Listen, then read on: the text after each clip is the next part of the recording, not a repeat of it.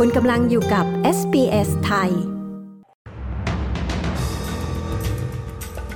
แบงก์ชาติคาดเศรษฐกิจออสเตรเลียจะยังคงชะลอตัวช่วงที่เหลือของปีนี้ มีคนร้ายใช้มีดไล่แทงผู้คนที่เกาหลีใต้เป็นครั้งที่สองควีนสแลนด์จะฉีดวัคซีนไข้การหลังแอนบีฟรีให้แก่เด็กเปราะบาง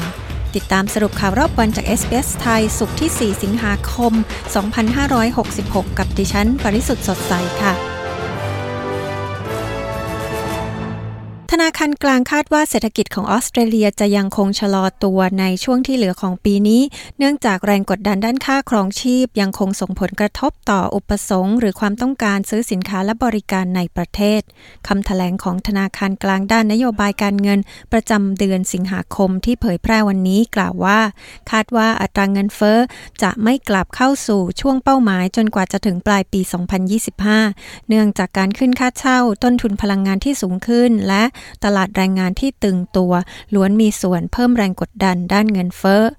จิม ชาเมอร์ส รัฐมนตรีคลังสหพันธรัฐกล่าวว่ารัฐบาลจะมุ่งเน้นไปที่การนำมาตรการต้นทุนหลายพันล้านดอลลาร์ เพื่อบรรเทาค่าครองชีพออกมาใช้ โดยจะพยายามไม่ให้มาตรการเหล่านี้ไปเพิ่มแรงกดดันต่อภาวะเงินเฟ้อ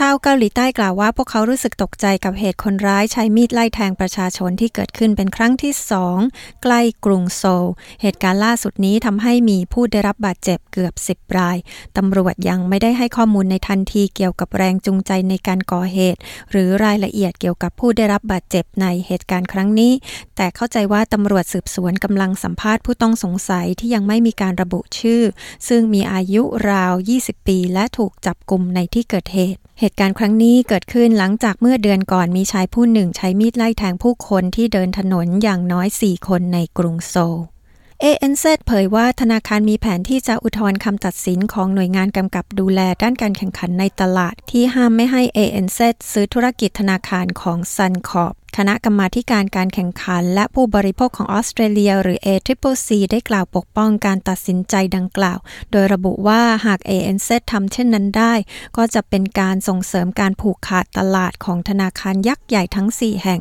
ของออสเตรเลีย รัฐควีนสแลนด์จะดำเนินการเช่นเดียวกันกับรัฐเซาท์ออสเตรเลียที่จะฉีดวัคซีนไข้กาฬหลังแอ่น B หรือ meningococcus B ให้แก่เด็กที่มีความเปราะบางฟรี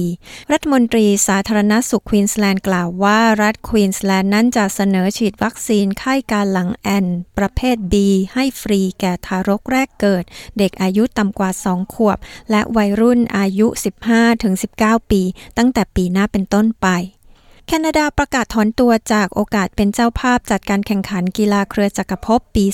2030 รัฐบาลจังหวัดอัลเบอร์ตากล่าวว่าพวกเขาได้ตัดสินใจที่จะหยุดแผนที่จะเสนอตัวอย่างเป็นทางการ ในการเป็นเจ้าภาพจัดการแข่งขัน เนื่องจากต้องใช้งบประมาณสูงเกินไปสำหรับผู้เสียภาษี โดยประเมินค่าใช้จ่ายไว้ที่ 2,680 ล้านดอลลาร์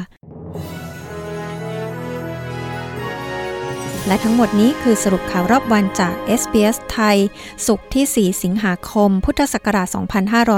2566 ดิฉัน ปริสุทธ์สดใส รายงานค่ะ